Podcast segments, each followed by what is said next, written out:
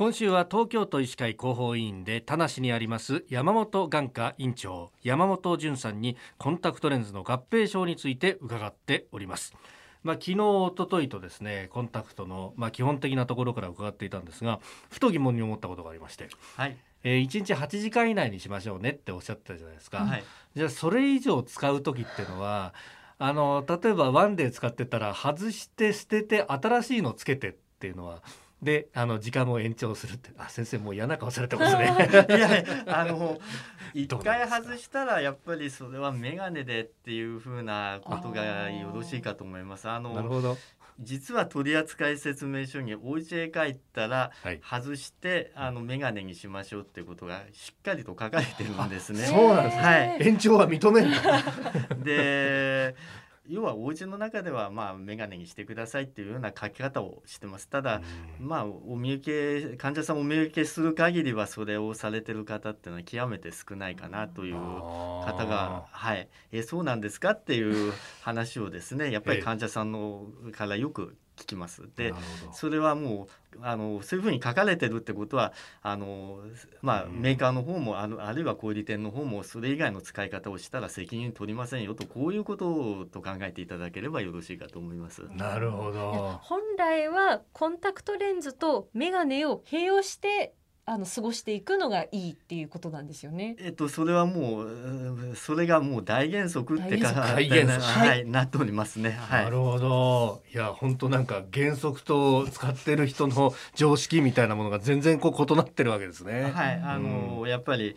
コンタクトを使っている人は全員眼鏡を持ってなければならないっていうふうになってるんですねそれが取扱説明書であのそういう書き方してるんですねお家へ帰ったら外してくださいっていうのは眼鏡持ってなきゃいけないんですよっていうようなことなんですけど直接買ってくださいっていうのはそれはメーカーの方もそれはなかなか言えないですからそういう書き方になってますね。はあ、眼鏡がメインでコンタクトある意味サブというふうに思っていなきゃいけない。本当はそうですね。はい。はい。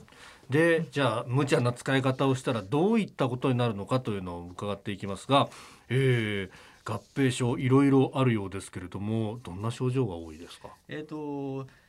実臨床の中で一番多いのはやっぱりアレルギー巨大乳頭性結膜炎を筆頭とするアレルギーのあのアレルギー性結膜炎が一番多いですね。言われたことあります。はい、ある？2週間のタイプのコンタクトレンズを使っていた時に多分あまり手入れがちゃんとしてなかったからっていう原因もあったと思うんですけど、うん、アレルギー性結膜炎ですよって言われたことは何度かありますね。その時ってやっぱアレルギー性結膜炎ってすごい痒くなるイメージ。そうなんですよ。ちょっとなんか痒いかなっていう感じでしたね。ちょっとかゆいかなってこれがまさにそこの落とし穴なんですけれども、はい、多くの患者さんがやっぱりそのかゆみっていうふうに起こるだろうと思ってらっしゃる方多いんですが、かゆみよりもむしろちょっと目やにが出るとかその程度のことが多いです。それでかなりあの病気の方がもうまぶたの方がですねもう大きなあのミュートって言って丸っこいブツブツですね。それができて非常に気持ちは一回あの患者さんには必ず私お見せするようにしてるんですけれども、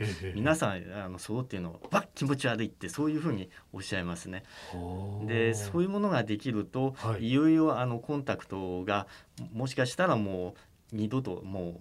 うそうですねあの半永久的に場合によってはあの一生もできなくなるような目になってしまうような恐れも考えておかなきゃいけないというふうなことになりますね。進むとそのぐらいになってしまうことがあるんですね。はいこれその手術までいかない場合のアレルギー性結膜炎の場合はその点眼薬を処方していただいて使うっていう治療になってくるんですか、ね、そうですね。あの基本的には点眼薬になるんですが、うん、患者さんがコンタクトを一度そこで中断して治療に専念するってここが一番大きな治療と考えていただくのが一番寛容かと思いますね。なるほど